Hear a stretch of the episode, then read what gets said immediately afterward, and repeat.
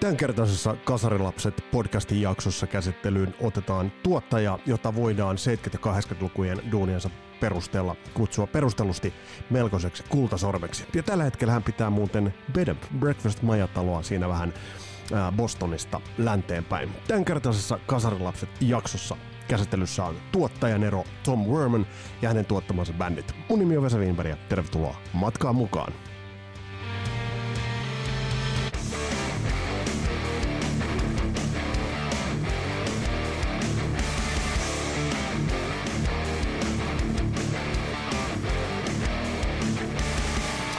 Ja kiitokset palautteesta, mitä on tullut. Ja, ja yksi jakso, mistä on tullut melkein eniten palautetta, niin oli toi jakso, missä käsiteltiin Matt Lange, tuottajaa ja hänen duunejaan Def Leppardin ja, ja sitten ACDCin kanssa ja monien muiden artistien kanssa. Ja, ja itse asiassa tästä rohkaistuneena päätin ottaa käsittelyyn sellaisen tuottajan, joka itselle muodostui hyvin, hyvin, voisiko nyt sanoa, tärkeäksi niiden levyjen kautta, mitä hän teki. Eli tällä kertaisessa podcastin jaksossa käsittelyssä on tuottaja Tom Werman ja, ja bändit, joita hän on tuottanut. Mutta tämä on tosi mielenkiintoinen story, tosi mielenkiintoinen persona. Hän on tehnyt todella mielenkiintoisia, kiehtovia levyjä. Mä tuun viemään teidät läpi Tom Wermanin tarinan, niiden artistien kautta, joita hän on, on tehnyt, ja, ja ne artistit, jos näitä nimiä nyt luettelee, niin Motley Crue, Twisted Sister, Poison, Ted Nugent, Cheap Trick.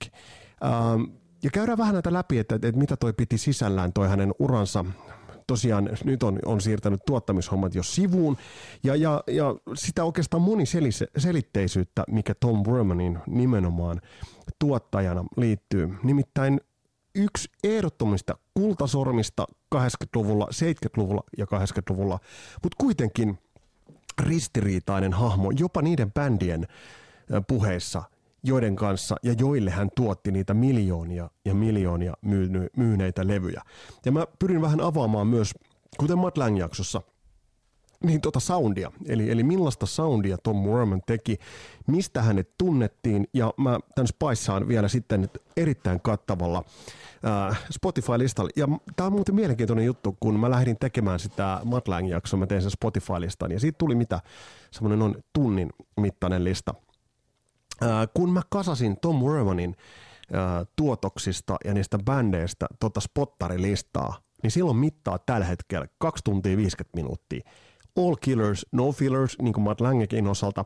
Mutta mä tuun jakaa ton listan, jotta te pääsette niin kuin seuraamaan tätä jossain määrin kronologisesti etenevää tarinaa Tom Wermanista ja näistä bändeistä. Ja mä keskityn muutamiin bändeihin ihan senkin takia, että siellä on muutamia sellaisia bändejä, joita joihin kannattaa perehtyä pikkasen tarkemmin. Ja tämä jatkaa tosiaan että tuottajien sarjaa.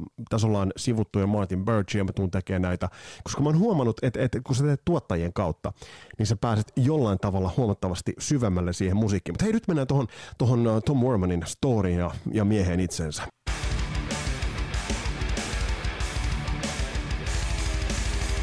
Tom Werman hän ei tullut niin kuin musa-alalle mitenkään sillä tavalla, että hän tiesi jo niin kuin pikkupoikana, että hänestä tulee musatuottaja. Hän oli yliopiston Columbia Universityn kasvatti, valmistui sieltä markkinoinnin saralle. Ja oikeastaan ensimmäiset duunit, mitä hän teki, olivat ihan jotain muuta. Mä en muista, että oliko se niin kuin tekikö nyt yli jotain Vetabixin tai muro, muropakettien kansia ja tällaisia kampanjoita, kunnes sai sitten puhelun Epic Recordsilta vuonna 70 jossa hän sitten työskentelikin vuoteen 82, mutta, mutta sai siis soiton, että tuu markkinoimaan, tuu tekemään tuu tekemään tänne, tänne uh, diilejä, tuu markkinoimaan bändejä ja Tom Mormon tarttui tähän tosiaan niin kuin valmistunut yliopistosta nimenomaan markkinoinnin, markkinoinnin tekijäksi. Ja, uh, on tosi mielenkiintoista, että ensimmäisen, ensimmäinen bändi, minkä Uh, Tom Werman sainas itse asiassa Epicille oli REO Speedwagon, josta nyt tuli tämmöisen amerikkalaisen softin hard rockin yksi, yksi isoista, isoista nimistä niin kuin Without a Doubt. Mutta bändejä, bändejä, joita Tom Werman olisi halunnut Epicille sainata, oli muun muassa Rush ja Kiss – ja, ja, ja Tom Mormonista löytyy erittäin hyvä haastattelu Mitch LaFondin loistavasta, loistavasta podcastit löytyy YouTubesta ja iTunesista ja sieltä täältä, niin, niin siellä on Tom Mormonin parituntinen haastattelu. Ja tämän podcastin äh, story osittain pohjautuu tuohon Mitch LaFondin eri, erinomaiseen haastatteluun. Se kannattaa myös käydä kysymässä. Mutta pikkasen enemmän mä nyt avaan myös tätä, sit, äh, tätä Tom Wermanin persoonaa, sitä soundia, mitä hän bändien kanssa teki, ennen kaikkea niitä levyjä. Mä vien sut läpi niiden artisti artistilta. En nyt tot, totta kai tietenkään ihan kaikkea, mutta mut, sieltä löytyy niin hyviä esimerkkejä, eksemplaareja, et siinä missä niin me avattiin se Matt Langen soundi, nyt me avataan Tom Wermanin soundi, muun muassa Mötley Crue, Twisted Sisterin ja Cheap Trickin kautta. No mutta yhtä kaikki. Siis ensimmäiset tosiaan bändi, minkä Tom Werman sainas, oli uh, Ario Speedwagon – ja tosiaan sit, että sillä bucket listilla oli, oli sitten myös Kiss ja Rush, näitä ei saanut. Se on ihan mielenkiintoista, että jos olisi päässyt sitten niin kuin tekemään esimerkiksi Kissin kanssa duunia, niin, niin millaiseksi toi, toi olisi kasvanut, koska esimerkiksi Cheap Trickin kanssa se duuni, mitä Tom Worman teki, oli, oli erinomaista. No joo, mutta sitten miten tämä sitten lähti, lähti Tom Wormanilla käyntiin, niin hän yhtäkkiä löytikin itsensä niin kuin co-producerin pallilta ja, ja pääsi tekemään töitä tällaisen herrasmiehen kanssa – puhutaan äh, Motor City Madmanista, Uncle Tedistä. Ollaan nyt siis Ted Nugentin poliittisesta agendasta, mitä mieltä tahansa. Mä en ota siihen kantaa. Tässä podcastissa ei puhuta politiikkaa. Piste. Äh, pääsi tekemään äh, Catch Catch Scratch Fever-levyä ja oikeastaan sieltä A&R-puolelta, eli sieltä lämpimästä Officesta yhtäkkiä huomasi olevansakin, niin kuin, jos ei nyt suoranaisesti honikoissa ja niin kuin tuottamassa levyä, niin hyvin ki- tiiviisti kuitenkin tuotannossa mukana. Ja pääsi ensimmäisen kerran sai nimensä co-produceriksi. Um, Mitch LaFondin haastattelu on mielenkiintoinen. Mä en voi sitä niin kuin alleviivata tarpeeksi, mutta mä avaan sitä teille tässä hieman ja mielenkiintoisia storeja, kun mä oon kaivannut Tom Wormanista niin kuin eri puolelta, niin mitä hän kertoi eri artisteista. Ja sanoi, että Ted Nugentin kanssa työskentely oli erittäin, erittäin helppoa, koska Ted Nugentin visio oli niin äärimmäisen vahva jo ihan ensimetreistä saakka Amboy Dukesista lähtenyt, lähtenyt Ted Nugent ei ollut niin kuin ensimmäistä kertaa pappia kyyditsemässä ja, ja niin kuin catch, catch, Scratch Fee, vittu kun toi on vaikea levyn nimi. niin, niin äh, erittäin, erittäin, erittäin hyvä niin kuin sisätulo tuohon koko, niin kuin, koko, koko oikeastaan alalle ja oppikoulu siihen, että, että kun sä lähdet tuottamaan ja kehui monessa yhteydessä nimenomaan Ted Nugentin touchia, jonka hän myös sainasi itse asiassa sitten Epikille. Eli tavallaan sainas artistin ja sitten pääsi tuohon niinku tuotannolliseen, tu, tuotannolliseen ää, puoleen mukaan. Ja, ja mitä kehu Ted Nugentista erittäin paljon, niin oli se visio. Ja tässä niin alkoi rakentumaan myös se, että, että Tom Wermanilla oli myös erittäin vahva visio, joka niin kuin vahvistui, vahvistui eri bändien kanssa, joiden kanssa hän teki, teki sitä duunia. On muuten hauska homma, mitä, mitä Tom Worman kertoo haastattelussa, että Uncle Ted edelleen lähettää karhunlihapihvejä joka joulu Tom Wermanille. se, on, se on ihan hauska. Ja siis, ähm, kuten mä sanoin, että äh, jos nyt jätetään tuo poliittinen aikana pois ja katsotaan esimerkiksi Ted Nugentia, niin Motor City Madman. Jos kaveri on ratsastanut keikan alussa puhvelilla lavalle, niin sä et voi olla kovin huono kitarasoturi ja todella hyvä kitaristi Ted Nugent siis on, on sanottava. Eli siinä mielessä se oli aika vauhdikas ura Tom Wermanin tuottajan uralle. Ja kun tiedetään toi, että mikä se tuottajan niin kuin, rooli on, siinähän toki oli co-producer, niin, niin se on kasvamista äh, siihen omaan visioon, että, että se, bändi maksaa sulle siitä, että sä tuot äh, vision, sä tuot sen niin kuin, tavallaan suunnan, johon bändi menee, ja sitten niin te neuvottelette sen, että allekirjoitatteko sen. Ja Ted Nugent oli erittäin hyvä, hyvä sisääntulo niin kuin tälle alalle kaikin puolin Tom Wermanille. Mutta sitten käsiin putos jotain aika huikeeta.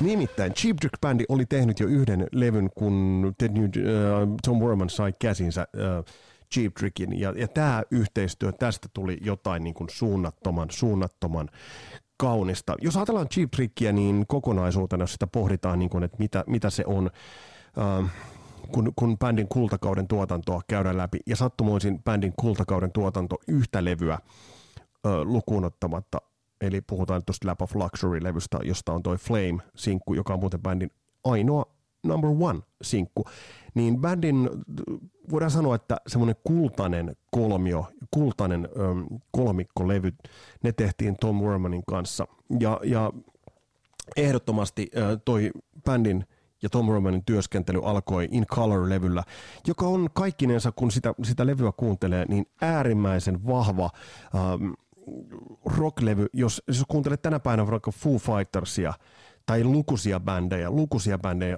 siis lukusat muusikot ja bändit ovat, ovat kertoneet vaikutteekseen Cheap Trickin, niin, niin, niin tuossa oli jostain suuremmasta kyse. Mutta tässä alkoi näkymään vähän se, että oikeastaan millaiseksi alkoi muodostua se, äh, jos puhutaan nyt tällaista niin kuin Tom Werman soundista. Jos levy lähtee näin käyntiin, puhutaan In Color 77 ilmestyn levyn e- ekasta biisistä. Hello There. Ei parempaa keikan avausbiisiä voi olla.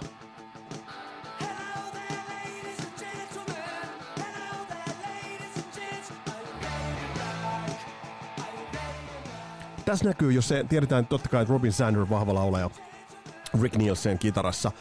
Ähm, se, mi- mihin Tom Warmanin soundi alkoi jo tässä vaiheessa muodostua, niin oli tuo erittäin se, että se komppikitara korostuu, eli millä toi biisi nimenomaan lähti. Ja nyt kun palataan mm, tästä, onko tämä nyt sitten kiertsi, palataan tuohon kakkossäkeeseen, niin kuunnelkaa miten tuo komppikitara kuljettaa. Suoraa, suoraa ajoa, siis mahdottoman suoraa ajoa. Ja tämä In Color-levy on vahva ihan kaikkinensa. Että jos puhutaan niinku se, että mitä tämä niinku musiikillisesti edustaa, niin voidaan ajatella, että tämä oli niinku sellaista jonkinnäköistä amerikkalaista fun-rockia, mutta tässä oli hauska eurooppalainen vivahde äh, soundillisesti. Ja tämän, tämän bändin niin myöskin, myöskin alusta saakka. Ja bändin muuten ensimmäinen, se nimi ennen Chief Trick oli The Sick Man of Europe. Eli, eli siinä mielessä oliko toi jopa, jopa, jopa tietostakin. Mutta levy lähti myymään välittömästi ja totta kai tuossa oli niin kuin kaikki niin kuin kohdallaan muutenkin. Äh, hauskoja storeja löytyy, löytyy siis nyt jälkeenpäin, kun Tom Wermanilta on kysytty, että mikä on se bändi, mitkä ovat ne muusikot, kenen kanssa hän ehdottomasti mieluiten työskenteli, niin sieltä löytyy uh, Cheap Trick, uh, Robin Sander, laulajana uh, Tom Werman on kehunut, että on ollut niin kuin ehdottomasti Man with Thousand Voices. Et jos kuuntelet uh, soittolistaakin, mä oon kasannut tuohon muutamia esimerkkejä, niin sieltä huomaat, miten moni-ilmeinen laulaja.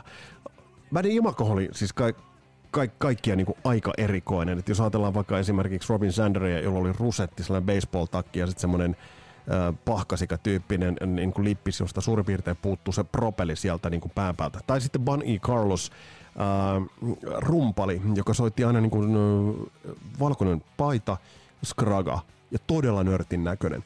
Mutta äh, Tom Romanilta, kun on kysytty sitä, että, että mitkä ovat olleet niitä muusikoita, kenen kanssa on ollut kaikista, kaikista niin kuin hienoita äänittää, niin Bunny E. Carlos, äh, Cheap Trackin rumpali, vaikka nyt rumpalina ei ole nyt ehkä nyt semmoinen mikään Tommy Lee, niin, niin nousee, nousee esille. Ja hänestä on hauska story muuten, Tom Worman sanoi, että Ed E. Carlos, Cheap Trickin rumpali, oli äärimmäisen nopea naulaamaan omat raitansa.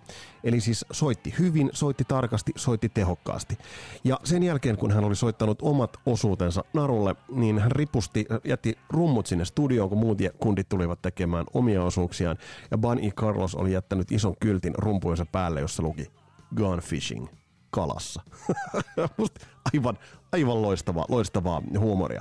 In Color-levy oli, oli myös kaupallinen menestys ja, ja, ja siihen, siihen on monta syytä, mutta siihen on ennen kaikkea erittäin, erittäin äh, hieno, hieno niin kuin biisi, biisimateriaali, jota tuolta, tuolta levyltä löytyy. Mutta nimenomaan, kun puhutaan tästä ajosta, niin tä, tässä on se Tom Werman soundi. On tosi kaunina. Ja tämä tulee toistumaan Tom Wermanin uraa ja sitä tekemistä, kun käydään läpi. Mutta jo tässä vaiheessa oli ensimmäinen merkki siitä, että äh, bändin ja tuottajan väleissä oli myös kitkaa. Tähän menee totta kai sillä tavalla, että bändi palkkaa tuottajan. Äh, tuottaja on bändillä töissä. Mutta Tom Wermanin uraa, kun nyt tässä tarkastellaan eteenpäin ja kun mennään näitä esimerkkejä eteenpäin, niin tulee lukuisia esimerkkejä siitä, että kuitenkin, onko se ollut sitten kuitenkin epäselvää, että kenellä on se viimeinen päätös, päätösvalta. Muistatteko, kun 90-luvun puolessa välissä ilmestyi Radio Cityn semmoinen kokoelma, levy, jossa oli Rainbow I Surrender, ja sitten siinä oli, äh, hetkonen, oliko siinä Guess Who, American Woman. Ja sitten siinä oli biisi, joka todella, todella uh, esitteli Cheap Trickin voisi nyt sanoa, että aika isolle suomalais uusille kuulijakunnille niin kuin sillä kertaa ensimmäistä kertaa. Puhutaan nimittäin kappaleesta I Want You To Want Me.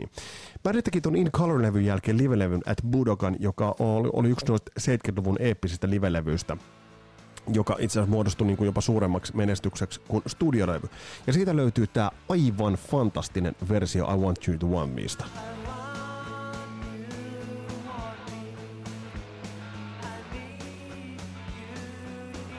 Tämä esitteli tämän biisin isolle yleisölle myös ilmestyessään. Paitsi, että tämä on äärimmäisen hieno. Tässä on muuten hieno toi Rick Nielsenin komppikitara. Mutta tässä oli taustalla se, että kun tämä In Color-levyllä tämä sama biisi oli, niin se kuulosti pikkasen erilaiselta. Se oli hitaampi, se oli kevyempi ja siinä oli myös mukana piano, josta bändi on kiistellyt jälkeenpäin, että he eivät allekirjoittaneet tota pianoa. Eli se kuuluu tuossa taustalla. Tämä oli Tom Wermanin soittama piano, niin hän ainakin itse muistelee, se on muuten mielenkiintoista, mitä monet näistä ovat unohtaneet isosti, iso, isosti asioita. Ja bändi on julkisesti sanonut, että he eivät olleet tyytyväisiä niin kuin tämän studioversion kepeyteen. Ja nimenomaan Tom Werman sanoi, että silloin lähdettiin hakemaan sellaista dancehall-kepeyttä.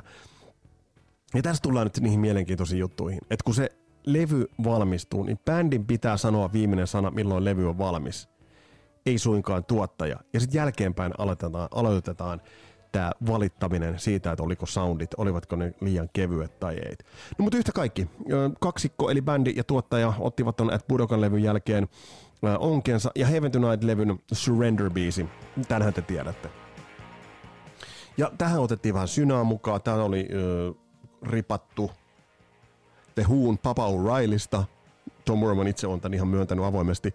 Ja tämä Surrender-levy ja biisi on ehkä sitä Cheap Trickia kauneimmillaan ja puhtaimmillaan, eli, eli erittäin, erittäin jotenkin tällaista viehättävän naivistista. Ja tässäkin tämä Tom Wormanin fantastisesti niin kuin ar- alleviivaama tämä komppikitara. Kuunnelkaa.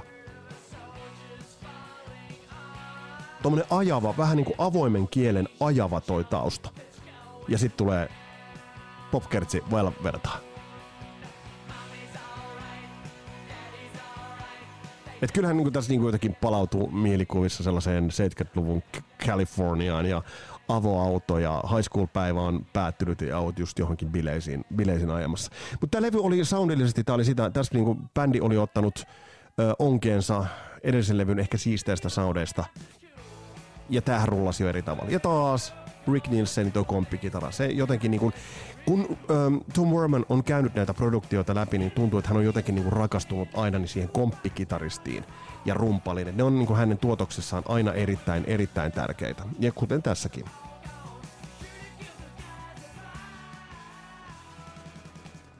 Ja yksi sellainen, mikä niin kuin on Tom, Tom Wermanin tekemisessä on se, että yhtä poikkeusta lukuun ottamatta, niin kun bändi on lakannut työskentelemästä Tom Wermanin kanssa, niin sen jälkeen se le- eka levy, jota ei ole tehty Tom Wermanin kanssa, se on ollut floppi.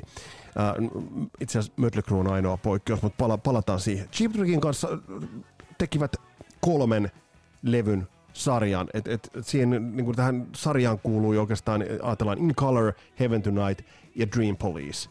Ja tämä on mielenkiintoista, että oli punkin kynnyksellä.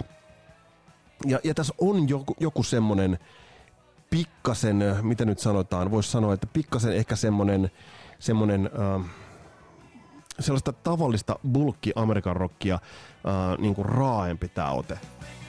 Ja ei ole niinku mikään ihme, että tässä niinku Foo Fighters soundaa. On muuten mielenkiintoista, että Tom Werman itse on sanonut, että hän siis on lopettanut jo tuottajana tehtävät ja ei toimi enää tuottajana. Hän on sanonut, että, että ainoa poikkeus, että hän palaisi takaisin tiskin taakse tuottamaan, on se, jos Dave Grohl soittaisi, että tuutko tuottamaan Foo Fightersin levyn. Kieltämättä mielenkiintoinen ajatus on se, että mi, mi, millainen kombo olisi Foo Fighters ja Tom Werman, mutta yhtä kaikki. Uh, se, mitä tämä on vaikuttanut niin kuin eteenpäin lukuisiin, lukuisiin bändeihin. Esimerkiksi Hanoroks. Jos, niin kuin, jos niin kuin näyttää, että kuuntelee ja kuuntelee Hanoin, Hanoin tuotantoa, niin kyllä tosiaan Andy McCoyn kuulee. Mietit vaikka Oriental Beat-biisiä. Eli suoraan straightforward rock and roll niin kuin erittäin, erittäin hyvin, hyvin, hyvin toi, toimii. Mm, mielenkiintoista on se, että Rick Nielsen esitteli isolle amerikkalaiselle yleisölle, kitaristeille, musadiggareille, faneille, kaikille Ibanez-kitaran. Eli onko se nyt Ibanez Destroyer, millä hän soitti Japanin kiertueella ja toi sieltä sitten Ibanezin. Tästä löytyy aika vähän niin viitteitä, mutta, mutta tämä on, tää on, tää on kasarilasten saamien tietojen mukaan nimenomaan Rick Nielsen. Ja taas mennään. Ja tossakin ehkä mä jotenkin niin kuin Mike Monroe voisin, voisin jopa kuulla. Ja tämä bändin äh, ja, ja Tom Wormanin tämä symbioosi kesti kolmen levyn verran ja Dream Police-levy niin ikään kaupallinen menestys. Ja kun tätä nyt kuuntelee, niin eihän sitä nyt juuri tarvitse ihmetellä.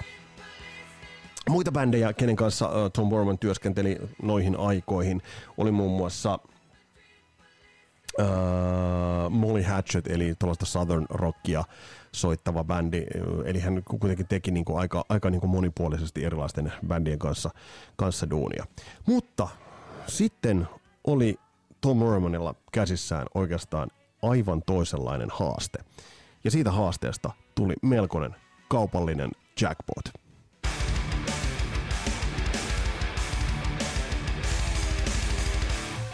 Vuoden 83 aikana Tom Worman sai käsinsä bändin, joka oli tehnyt yhden levyn siihen mennessä, joka ei ollut tyydyttänyt levyyhtiöitä riittävällä tavalla. Bändi oli huonossa kondiksessa, mutta kuitenkin siinä oli jotain sellaista, joka Tom Wermanin mielenkiinnon herätti. Paitsi, että bändi oli juuri saamaisillaan levyyhtiöltään Elektralta potkuja. Sen jälkeen Tom Werman otti bändin työstettäväkseen.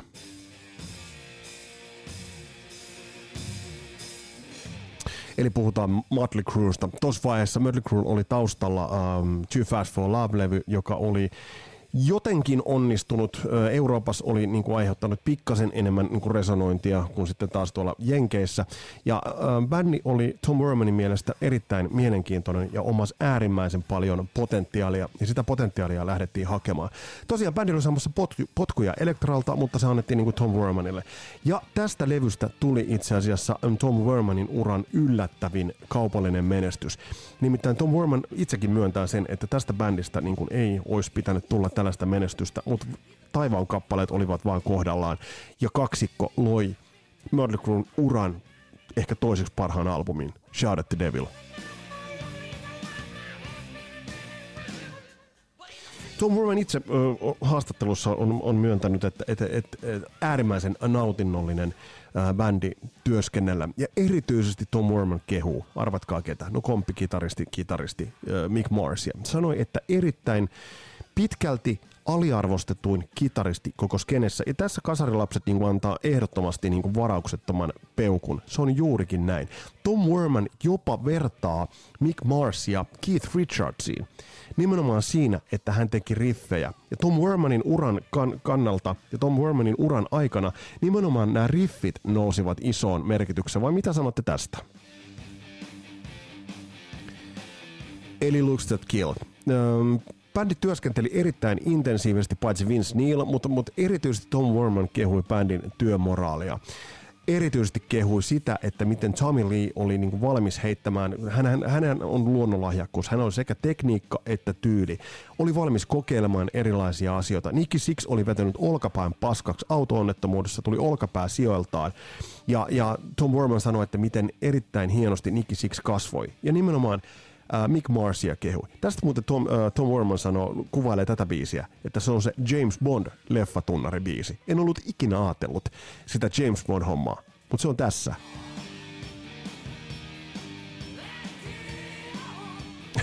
Eli kaikkiaan, kaikkiaan äh, vaikka Mötley Cruen piti olla kaikkia sitä, äh, mikä ei olisi tuottajalle mieleen, niin äh, Tom Worman niin varauksetta kehuu Motley Cruen työmoraalia ja tapaa, jolla he paiskivat, paiskivat duuneja. Valitti, että tässä Mitch LaFondin haastattelussa, että pikkasen aika teki omat rajoitteensa. Sanoi, että Vince Neil tuli bileistä studiolle, teki omat hommansa ja lähti bileisiin takaisin, mutta, mutta erittäin ammattimaisesti teki työtä. Ja kun tätä levyä aattelee, niin tässä yhdistyy oikeastaan, tämä on Cheap Trick vietynä 80-luvulle. Ja niin paljon kuin mä Cheap Trickia tässä niinku rakastankin, vaikka livenä kun sen näin, tuottaja Taskisen kanssa oltiin katsoa Manchesterissa joulukuussa 2018 Def Leppardin lämpärinä oli Cheap Trick. Siinä ehkä, äh, ehkä Def Leppardin miksaaja päätti jotain, että nyt ei vaan haluta, että se soundaa hyvältä. Se oli aivan kamalaa paskaa. No joo, mutta kun sä kuuntelet äh, Mötley levyä Shout at the Devil ja sit äh, kun vertaat tuolta soittolistalta noihin Cheap Trickin juttuihin, niin hyvin paljon näitä melodisia juttuja, miten biisit rakennetaan – ja taas lähtee tuollaisella signature-riffillä, eli, eli niin kuin Tom Wormanin tuotannossa niin kuin läpi näiden biisejä. Mä kuuntelin tuota listaa läpi, niin läpi näiden äh, biisien, niin siellä kulkee erittäin vahva tämä komppikitara. Ja sitten totta kai tässä niin kuin Jamilin loistava, loistava soitanta. Eli Murder Crew oli, oli kuitenkin helppo. Vaikeuksiin kaksikko joutui siinä vaiheessa, kun lähdettiin työstämään bändin kolmatta levyä Theater of Pain. Siitä um, Tom Werman sanoi, että bändi oli vaan niin paskassa kondiksessa ja niin vaan ulalla, että se vaikeutti niin kuin sen musiikin tekemistä ja, ja lyttää aika lailla tämän levyn ihan niin kuin mutta vaikka mun on kyllä pakko sanoa, mä oon aina tykännyt uh, tykännyt uh, Theater Pain-levystä. Ja mua edelleen harmittaa, että mun luokkakaveri Rouheisen Mikko silloin meni Helsingin jäähallissa katsomaan uh, Mötley ja mä en silloin lähtenyt. Ja se harmitti toden teolla. Tässä on paljon hyviä juttuja tällä levyllä. Ja sitten taas Cheap Trickistä tuttu tämä, miten tämä kulkee. Tom Mormon korosti aina sitä, ja korost, on, korostaa, on korostanut haastatteluissa sitä, että levyjen biisijärjestyksellä on erittäin tärkeä menestys, äh, merkitys. Ja kun nyt tiedetään, että äh, siellä on varsinkin niitä analogiantteja, vinyylivillejä on, on kuulolla, niin Tom Wermanilla oli tällainen niin kuin, ajatus siitä, että paras biisi pitää olla ykkösenä, A-puolen ykkönen, toka paras biisi A-puolen kakkonen, kolmanneksi paras biisi B-puolen ykkönen ja paskin biisi B-puolen toka viimeinen. Eli tätähän perus, on perustellut useassa yhteydessä, että se miten biisit sitten laitettiin levylle, niin, niin paras biisi ekana, toka paras tokana, ää, ää, kolmanneksi paras B-puolen ekana ja sitten ää, se huonoin biisi, nimenomaan huonoin biisi ei saa olla viimeinen, vaan se on se toka viimeinen. Ja mä, mä oikein lähdin perehtymään tähän, että mit, mitä tämän, niin tässä kohtaa mun on nyt vähän niin kuin pakko kyseenalaistaa äh, Tom Wormania, nimittäin yksi mun all-time Mötley Cruen suosikkibiiseistä. Ten Seconds to Love on Shout at the Devilin tokavika biisi. No joo, nämä on makuasioita. Mun Madrigalista tuli yllättävä kaupallinen menestys. Se oli varmasti Elektran lämpimässä offisessa. Siellä varmasti sanottiin, että mähän on aina sanonut. Mutta pitää muistaa, että Mötikät oli saamassa Fudua Elektralta ja Tom Worman tuli ja pelasti ton bändin. Piste. Bändin ö, yhteistyö jatku kolmen levyn ajan, ja Tom Worman itsekin myöntää sen, että bändi teki varmasti niin kuin Shout at the Devilin ohella parhaan levynsä, teki sitten Bob Rockin kanssa, eli Dr. Feelgoodin kanssa. Ja siitähän löytyy sitten oma, oma jaksonsa, jos et ole kuunnellut sitä, käy, käy kuuntelemassa. Mutta bändin yhteistyö sai sen niin kuin kruununsa, sai äh, sitten Girls, Girls, Girls-levyllä, ja tässä äh, Tom Worman oli erittäin ja eniten tyytyväinen kitarasoundien kehittymiseen. No nämä makuasit, mä oon aina pikkasen ihmetellyt, että niin äärimmäisen kuivaa soundia, mikä tässä, tässä on. Mutta mut tässä kohtaa toinen asia, mitä Tom Werman korosti, oli se, että Nicky Six kun innostui sekvenssereihin ja koneisiin, niin, niin sen tuloksethan kuuluvat nimenomaan Wildsideissa. Ja kun tämä komppi tänne on laitettu konetta jauhamaan taustalle, niin onhan tässä groove. Mä monta kertaa miettinyt, että siellä olisi saanut olla se kone sielu vähän niin kuin lujemminkin jauhamassa, voimakkaammin – äh, jättämässä jälkeään, mutta tämä oli ratkaisu silloin. Tämähän oli kaupallinen menestys. Toki se suurin kaupallinen menestys Mötiköillähän tuli sitten totta kai Dr. Feelgoodin ohella. Oliko se Whitney Houston, joka kiilas uh, Girls, Girls, Girls-levyn Billboard-listan kakkoseksi, tai ei päästänyt sitä ykköseksi, mutta yhtä kaikki. Levy, um, se oli pikkasen yllättävää, että Tom Werman kuvailee nimenomaan tota, uh, Fear of Pain-sessiota vaikeammaksi kuin Girls, Girls, Girls-sessiota. Mutta yksi tekijä, mikä siihen sitten totta kai vaikutti, oli se, että et, kuten me tiedetään, mitä kävi Razzlelle ja Vince, Vince Neilillä oli yhdyskuntapalvelua ja muuta, niin tämä vaikutti, vaikutti sitä kaikkineensa. Tämä levy on hyvä. Mä sanon, että tämä on, John Bon Jovi on sanonut um, You're All I Need ballaadista, että se on, se on hienoimpia ton aikakauden balladeja. Mä oon ihan samaa mieltä. Mä pikkasen kummastuttaa, että tästä ei tullut isompaa hittiä. Ja tässä vähän kuulee, Nikki Six alkoi niin kuin, äh, peleillä hieman äh, 8 ja 12 kielisillä bassoilla, ja tätähän Cheap Trickissäkin tehtiin aika hienosti. Eli näin ne vaikutteet, vaikutteet vaan menivät. Um, nämä vahvat riffit ö, yhtä kaikki niin kuin jatkuu niin kuin läpi Girls, Girls, Girls-levyn. Ja tässä on, tässä on just niin kuin, niin kuin tämä Tom, Tom Worman muuten, tuo Nicky Sixin harrikka, missä Tom Worman kääntää tuot kaasukahvaa. Tällainen pikku trivia. Hyvää sellaista pubitietoa. Tätä kannattaa kertoa, että tiedätkö kuka vääntää kaasukahvaa Mötley Crue Girls, Girls, Girls-levyn alussa? No se on Tom Worman. On tuo kitarasoundi aika intensiivinen, aika raaka, mutta yhtä lailla siinä, kuul- se on, siinä on yhteneväisyyksiä niihin Rick Nielsenin Cheap Trick riffeihin tai vaikka uh, Get Scratch Feverin siihen riffiin. Eli tavallaan riffivetosta, mutta hieman toisella tavalla kuin esimerkiksi Matt Langella. Ja tämä oli oikeastaan niin kuin kaunis symbioosi, ja tämä toimi, toimi erittäin hyvin. Et jos ajatellaan sitä, että uh, yksi, missä uh, Tom Worman oli erittäin hyvä, ja missä, missä niin kuin kaksi onnistui, niin esimerkiksi Home Sweet Home, uh, sellainen niin kuin ikoninen, eeppinen megaballaadi. Niistä on aina helppo puhua niin kuin pahaa, mutta otapa kitara tai piano käteen ja tee biisi, kuten vaikka Home Sweet Home, niin siinä on sulle kotiläksyä.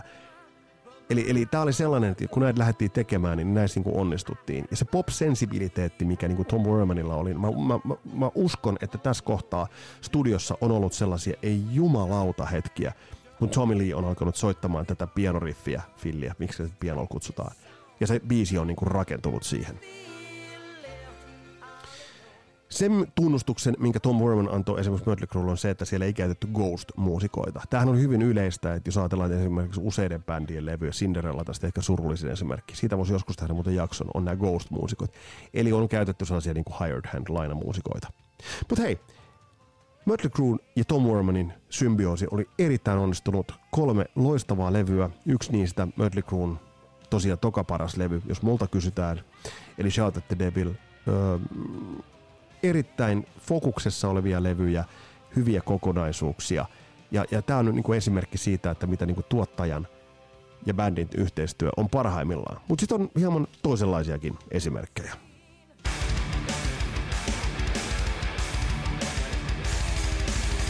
Twisted Sister oli painanut hommia niskalimassa varmasti kymmenen vuotta. Brittien lavoilta bändi palasi tekemään kolmatta levyään You Can Stop Rock and Roll-levyn seuraajaa Stay Hungry, josta siitäkin löytyy muuten oma jaksonsa. Mutta sitä ennen bändi oli tosiaan painanut kymmenen vuotta New Yorkin erittäin kovassa klubiskenessä, taistellut paikastaan auringossa, taistellut jokaisesta ikisestä mahdollisuudesta esiintyä. Sen jälkeen suosiota Euroopassa, Readingin festivaalikeikkahan on, on, on itse asiassa ihan eeppinen. Sieltä lentää kusella täytettyä Flindaa, Dee Snyder ja kumppanit painavat niin kuin eteenpäin mistään välittämättä ja soittavat tykin keikan. Se löytyy YouTubesta, käy, käy katsomassa. Bändillä oli omat beefinsä Hanoroksia ja muiden kanssa, mutta ne taisi olla enemmän vähän tällaista niin kuin wrestling-kuviosta tuttua. Mutta bändi tuli erittäin ö, määrätietoisessa tilanteessa tuli Tom Wermanin tuotettavaksi Atlantic Recordsille ja, ja silloin se, ö, se oli iso, iso ö, satsaus ja sainaus mutta kukaan ei varmasti osannut niin kuin arvuutella sitä tai arvioida etukäteen sitä, että millaista jälkeä kaksikko tulisi tekemään. Nyt kun me katsotaan Stay Hungry-levyä, niin se on yksi 80-luvun niistä sellaisista niin kuin sing-along, chant, tarttuvuudeltaan, soundeiltaan niin huikeimmista levyistä. Jo tuolloin, kun sain ton taistellessani piinaavan vatstaudin kanssa alkuvuodesta 85 vai loppuvuotta 84, kun äiti osti mulle tämän levy ja vedin keltaista jaffaa ja kuuntelin tätä levyä. Jo silloin vähän ihmettelin näitä kitarasoundeja. Ja nämä oli jotenkin, niin kuin, jos vertaisi vaikka Iron Maidenin, niin purkista tulevat.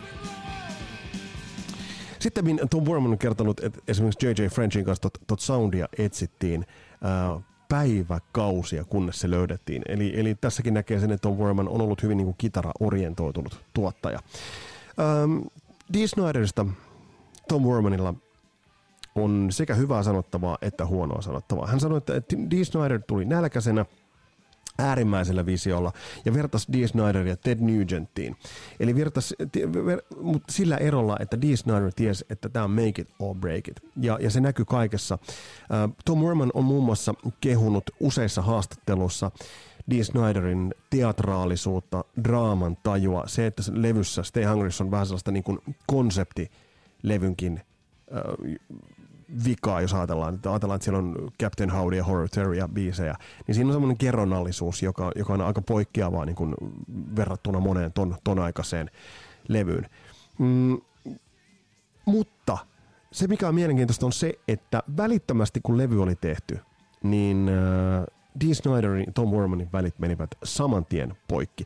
Tästä on esimerkki Tom Worman, toki tämä niin kuin, Tästä on kumpakin osapuoli puhuu omaa tarinansa. Dee Snyder omassa Radio DJ-jutussaan puhuu paskaa Tom Wormanista. Tom Worman on useissa haastattelussa sanonut, että hän haluaisi edes puolustautua.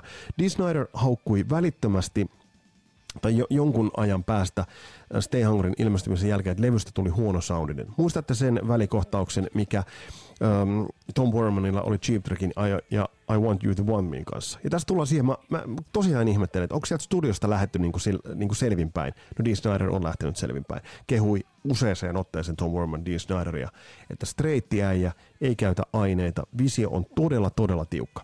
No yhtä kaikki. Kun katsotaan tuota Hungry levyä, niin me nyt tiedetään jo, että millainen tuosta levystä tuli. Mutta toi levyhän oli jo iso silloin, kun sen sai. Niin kun sä kuulit ensimmäistä kertaa We're Not Gonna Take It, niin, niin äh, kyllähän sitä oli myyty.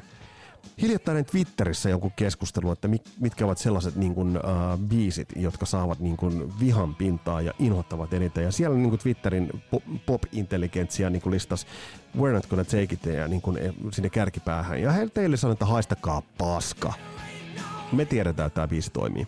Mutta tämä on, tää on hyvä esimerkki siitä, että et, niin tästä tulee se Cheap Trick-mäinen niin pop-tarttuvuus, ihan sijakailematon sellainen.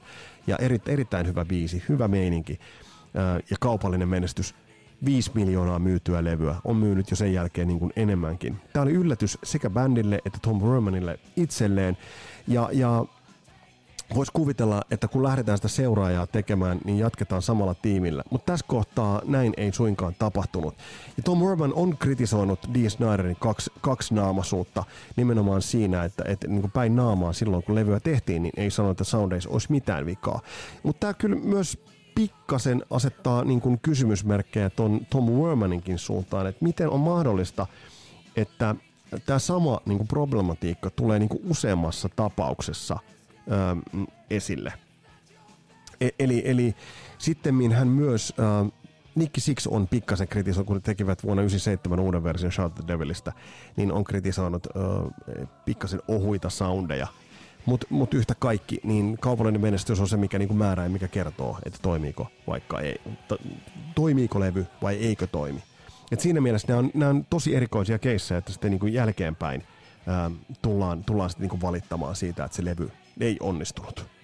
Eli siinä mielessä tylyin kuitti, ehkä sitten vielä kuitenkin Tom oli se, että Twisted Sister hän teki uuden version tuossa 2000-luvulla Stay Hungry-levystä nimellä Still Hungry. Tästähän Tom Worman totesi ainoastaan vaan sen, että no, Stay Hungry myi 5 miljoonaa kappaletta, Still Hungry 25 000 kappaletta. Siinä on aikamoinen ero.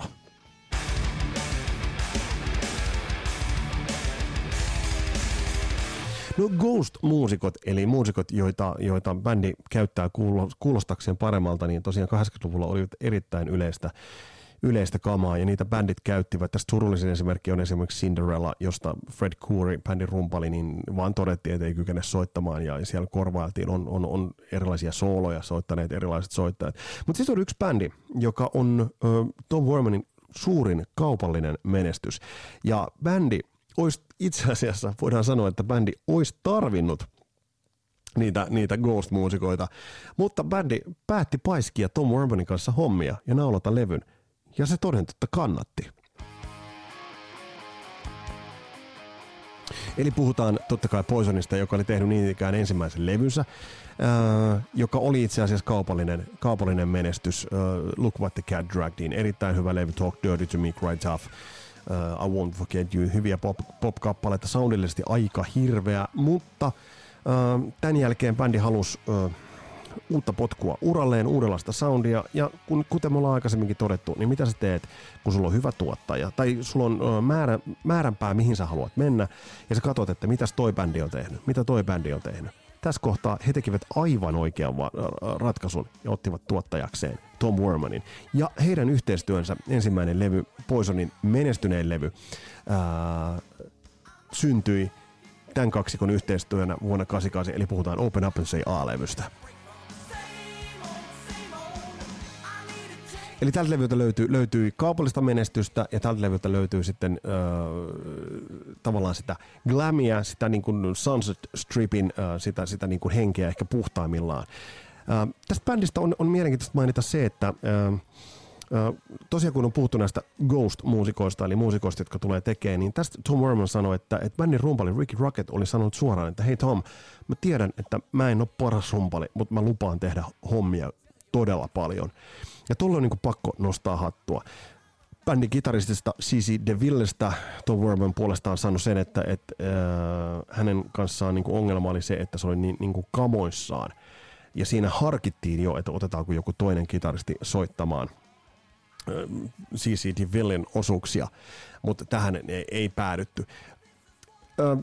88, kun tämä levy ilmestyi, niin tämä oli tosiaan sekä kaupallinen menestys, että, että me voidaan ajatella, että niin kuin taiteellinenkin menestys. Et levy on kaikkinensa myynyt monin, monin, moninkertaista platinaa ympäri, ympäri maailmaa, ja se on se äh, Poisonin ehdottomasti menestyneen levy. Mutta jos tuosta soitettiin äsken, Mötiköltä soitettiin, Mötlikrulta soitettiin Käyttääkö muuten kukaan Mötley Cruesta nimeä Mötikät? Aikoina käytettiin. Poison laulaja Brett Michaels lainas Tom Wermanin akustista kitaraa ja tuli, tuli hänen luokseen sanoi, että alkoi soittaa riffiä studiossa.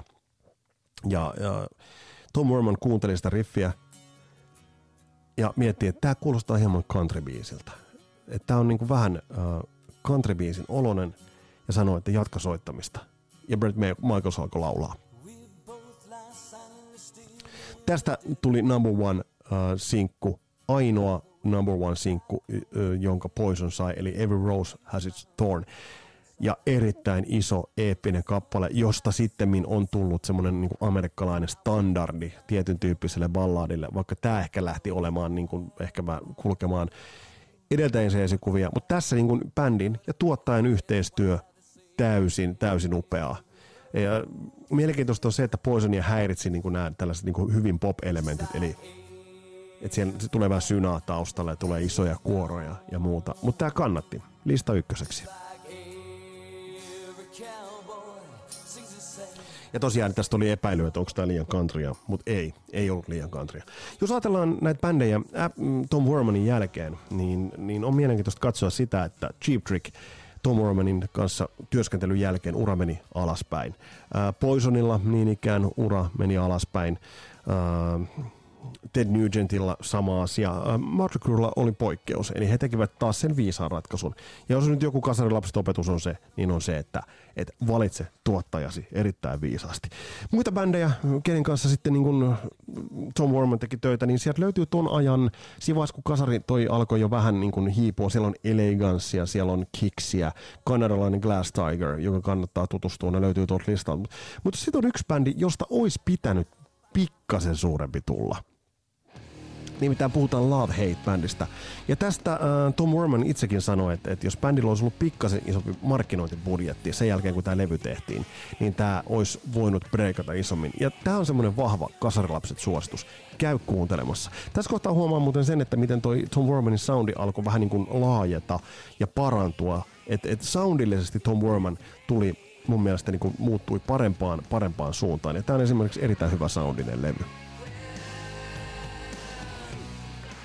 Ja kun tultiin sitten tuohon 90-luvulle, niin sitten vielä uh, yhdessä hiipumisvaiheessa olleen bändin Tom Worman sai käsinsä, eli Striperin, joka sitten päätti siinä kohtaa, että aletaan tekemään vähän profaanimpaa rock'n'rollia ja teki Against the Law-levyn, joka on helvetin hyvä soundinen levy. Et, et jos käyt kuuntelemassa niin tuolta listalta, niin siellä ihan lopusta löytyy pari biisiä. Sieltä löytyy esimerkiksi Two Time Woman ja Code in the Middle. Uh, Striperista Tom Worman sanoi, että Striperilla oli vaan pirusti vaikea, oh, no pun intended, todella paljon vaikeuksia sopeutua kilpailemaan näiden niin kuin maallisemmin, synnillisemmin operoivia rockbändejä vastaan heidän keinoillaan.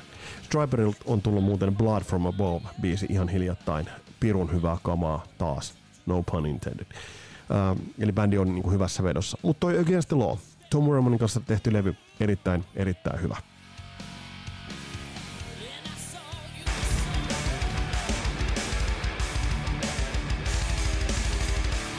Tässä oli tämmöinen läpivienti Tom Wermanin urasta, mutta muutamia sellaisia havaintoja, kuten tästäkin olet huomannut, on se, että Tom Werman on onnistunut tulemaan poimimaan bändit oikeassa uravaiheessaan, eli ovat olleet jo tehneet levyjä yhden levyn alle, kuten Cheap Trick, Poison tai Twisted Sister.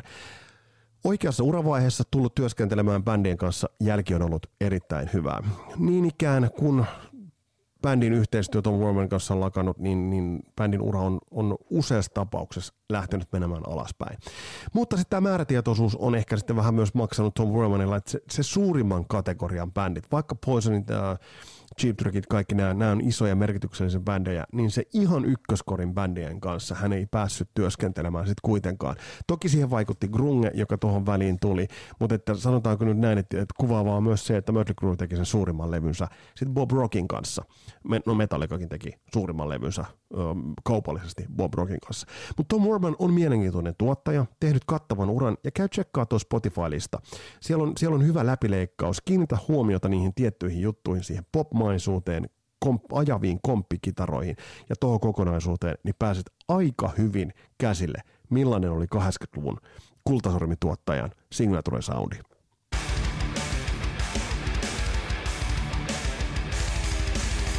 No tässä on nyt päivistä jo aika, aika pitkää. Uh, ilmeisesti puheripulia pikkasen ollut helteet tekevät tehtävänsä ja mä oon ottanut, että pääsee tähän mökiltä tähän mikin ääreen, joten nyt mä pääsin.